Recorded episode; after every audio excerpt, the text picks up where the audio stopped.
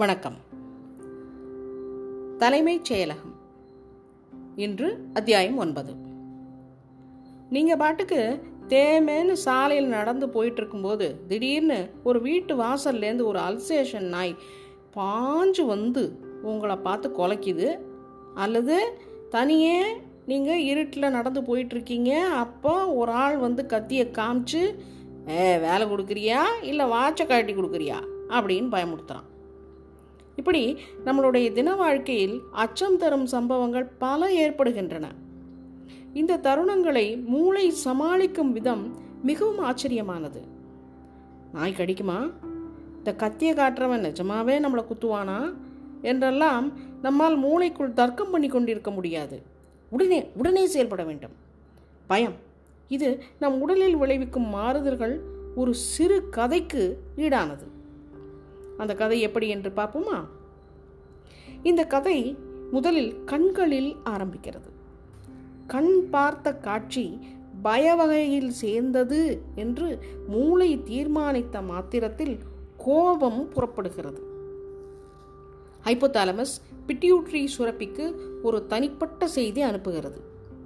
அது பிட்யூட்ரியின் முன்பக்க சூளைக்கு சென்று அது உடனே அட்ரினோ கார்டிகோட்ராஃபிக் ஹார்மோன், கொஞ்சம் மூச்சு விட்டுக்குங்கிற சங்கதியை இரத்த ஓட்டத்தில் அபரிதம் அபரிமிதமாக கலக்கிறது. இந்த ஹார்மோனை ஏசிடிஹெச் என்று சுருக்கமாக அழைக்கிறார்கள். சில கணங்களில் இந்த ஏசிடிஹெச் அட்ரினல் சுரப்பிக்கு செல்லுகிறது. அட்ரினல் சுரப்பி சிறுநீரகத்துக்கு மேலேயே இருக்கிறது. இந்த அட்ரினல் சுரப்பிகள் இன்னும் இரண்டு சமாச்சாரங்களை சுரந்து இரத்தத்தில் கலக்கிறது. அதற்கு எபினெப்ரின், நார் எபினெப்ரின் என்று பெயர். சொன்னால் அடிக்க வருவீங்க. ஆனால் இந்த ஃப்ரின்கள் இரண்டும் மின் வேகத்தில் உடல் முழுவதும் மாறுதல்களை ஏற்படுத்துகின்றன. அடிதடி சங்கதிகளுக்கு வேண்டிய உறுப்புகளுக்கு ஆக்சிஜன், சர்க்கரை, சாப்பாடு எல்லாம் அதிகமாக அனுப்பப்படுகிறது. சின்ன சின்ன கவனம் ஈர்க்கும் விஷயங்கள், உதாரணத்துக்கு முதுகில் அரிக்கிறது, அதெல்லாம் ரத்து செய்யப்படுது. இதயம் ஓவர் டைம் வாங்கி வேகமாக பம்ப் அடிக்கிறது. சருமத்துக்கும் ஜீரணத்துக்கும் செல்லும் இரத்த குழாய்கள் சுருங்குகின்றன. ஓய், இப்போ உனக்கு அவசரம் இல்லை, வேறு இடத்துக்கு ரத்தம் தேவை தெரியுமா, ஆ அப்படி. பயம் வந்தால் முகம் வெளிரிப்போவது இதனால் தான். அடிபட்டால் ரத்தம் சீக்கிரம் கட்டித்தட்டவும் தயாராகிறது. நுரையீரலில் சேகரித்துள்ள குளுக்கோஸ் சத்துக்கள் விடுதலை பண்ணப்படுகின்றன. ஆக்சிஜன், பிராணவாயு தேவைக்கு சுவாச குழாய்கள் விரிவடைகின்றன. தசைநார்கள் இறுகுகின்றன. மூத்திரம் போவதோ மற்ற சமாச்சாரமோ நின்று போய்விடும். ரொம்ப பயம் என்றால் வேறு, அங்கேயே நம்பர் டூ ஆகிவிடும். கண்கள் விரிவடைகின்றன. நாக்கு உலர்கிறது. உடல் வியர்க்கிறது. சண்டை போட்டால் சூடாகும் போது குளிர்விக்க. ரோம கால்கள் சிலிர்த்து முடி செங்குத்தாக நிற்பதும் நிகழலாம். இது ஆதி மனித நாட்களின் பழக்கம். அப்போது நம் உடல் முழுவதும் முடியிருந்து எதிராளிக்கு பயம் காட்டுவதற்காக சிலிர்த்து கொண்ட பழக்கத்தின் மிச்சம் என்றும் இதை சொல்கிறார்கள். இவை அனைத்துமே சுமார் ஒரே ஒரு செகண்டில் நிகழ்ந்து விடுகின்றன. இதற்கு ஆதி காரணம் ஏசிடிஹெச் என்கிறார்கள்.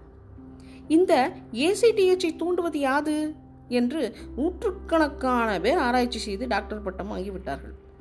ஆயிரத்தி தொள்ளாயிரத்தி எண்பத்தொன்னில் இதற்கெல்லாம் காரணம் சிஆர்எஃப் என்னும் நுட்பமான மாலிக்யூல் என்று கண்டுபிடித்தார்கள். இது அவசர கேஸ். ஆனால் அவசரமே இல்லாத தின வாழ்க்கைக்கு தேவையான அன்றாட நிகழ்ச்சிகளை இந்த மூளை எப்படி சமாளிக்கிறது என்று இப்பொழுது பார்க்கலாம். சுமார் தொண்ணூறு நிமிடங்களுக்கு ஒரு முறை நாம் எல்லோரும் மூடுமாறுகிறோம் என்று ஆராய்ச்சியாளர்கள் சொல்கிறார்கள். கொஞ்ச நேரம் சுறுசுறுப்பு, கொஞ்ச நேரம் பால்கனா, இப்படித்தான் நாம் மாறி மாறி வாழ்கிறோம். பகலிலும் சரி, இரவிலும் சரி. பகலில் சுமார் தொண்ணூறு நிமிடங்களுக்கு ஒரு முறை மாறுகிறோம். தூக்கத்தில் இன்னும் அதிக இடைவெளியில். இந்த இடைவெளியில் சுமார் நாற்பது செயல்பாடுகள் இவ்வாறு அலைமோதுகின்றன. அவை என்னெல்லாம் தெரியுமா? நாடி துடிப்பு, இரத்த அழுத்தம், இரத்தத்தில் சர்க்கரை அளவு, உடல் உஷ்ணம், சிறுநீரகத்தில் உப்பு சப்ளை, சிறுகுடல் நெருக்கம், என்சைம்களின் அளவு, இவ்வாறு இப்படியே இந்த கதை போகிறது. நாற்பது. தினத்தில் சில சமயம் நாம் மூட் அவுட் ஆவதும் சில சமயம் உற்சாகமாக இருப்பதும் இதனால் தான். இதற்கு சிர்கேடியன் ரிதம், அதாவது தினப்படி துடிப்பு என்று பெயரிட்டு அழைக்கிறார்கள். எல்லாம் நன்மைக்கு தான். ராத்திரி மூத்திர சப்ளை குறைவது நிம்மதியான தூக்கத்திற்கு. இதுபோல ஹைபோதாலமஸின் பகுதி பெண்களின் மாதாந்திர மாறுதல்களை கட்டுப்படுத்துகிறது. இரத்தத்தின் ஈஸ்ட்ரோஜன் அளவை நிர்ணயித்து எப்போ உட்கார வைக்கலாம் என்று தீர்மானிக்கிறதா. இந்த மாறுதல்களுக்கு சுற்றுப்புறத்திலிருந்து இரவு பகல் எப்போது என்கிற செய்தி தேவைப்படுகிறது என்று நினைக்கிறார்கள். ஆர்க்டிக் பிரதேசத்தில் கோடை காலத்தில் மாத கணக்கில் சூரியன் மறையாமல் இருக்கும்போது இந்த ரிதம்கள் பாதிக்கப்படுகின்றன. அமெரிக்கா போனவர்கள் ஜெட்லாக் நிச்சயம் உணர்ந்திருப்பார்கள். அகாலமாக தூங்கிக் கொண்டு, நடுராத்திரியில் ஃப்ரிட்ஜை திறந்து சாப்பிட்டு கொண்டு, இப்படி சுமார் ஒரு வாரமாகும் பழைய நிலைக்கு வர. தூக்கம். சராசரி மனிதன் தன் வாழ்நாளில் இருபது வருடம் தூங்குகிறான். மூன்று லட்சம் கனவுகள் காண்கிறான். தன் நினைவு போல தூக்கம் நம் நரம்புகளின் முக்கியமான ஒரு நிலையாகும். இரவு வந்ததும் கண்களிலிருந்து பீனியல் சுரப்பிக்கு செய்தி போகிறது. உடனே பீனியல் மெலடோனின் என்ற ஹார்மோன் வஸ்துவை சுரக்கிறது. உடனே அமைதி அமைதி என்று செய்தி பரவ அங்கங்கே மூளையின் மின் நடவடிக்கைகள் அணைக்கப்படுகின்றன. செரிபிரல் கார்டெக்ஸ் கொஞ்சம் ரெஸ்ட் எடுத்துக்கொள்ள ஆசாமி படுத்து விடுகிறார். ஆனால் தூங்குபவனின் மூளை சாவதில்லை, சற்று அயர்ந்த நிலை, அவ்வளவுதான். முதல் கட்டத்தில் தூக்கமும் விழிப்பும் மாறி மாறி வருகின்றன. இரண்டாம் கட்டத்தில் கண்கள் பக்கவாட்டில் மெல்ல உருளுகின்றன. கொஞ்சம் சத்தம் கேட்டாலும் விழித்து விடுவோம் இந்த நிலையில். அதற்கு அடுத்தது மூன்றாம் கட்டம். இந்த மூன்றாம் கட்டத்தில் ஆழ்ந்த தூக்கம், திருட்டு வேலை, வெடி வச்சாத்தான் விழிக்க முடியும். தூங்க ஆரம்பித்த இருபது நிமிடங்களில் மிக ஆழ்ந்த தூக்கம். நான்காம் கட்டம் துவங்க அதன் பின் சைக்கிள் ரிவர்ஸ் அடிக்கிறது. மீண்டும் மூன்று இரண்டு.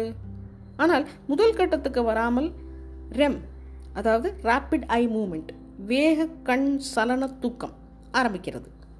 மூளையின் நடுப்பகுதியிலிருந்து கிளம்பும் சின்ன சின்ன மின் அலைகளை கார்டெக்ஸ் புரிந்தும் புரியாமலும் தொகுத்து கொண்டு கனவுகள்.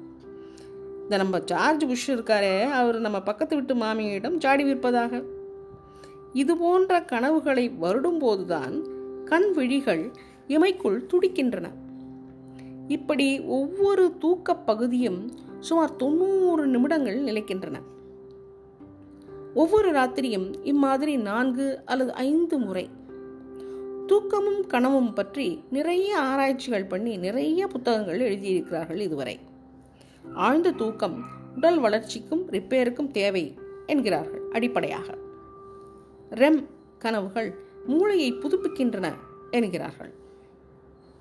கனவுகள் நம் மறைமுக செக்ஸ் இச்சைகளின் வெளிப்பாடு என்கிறார் ஃபிராய்ட்.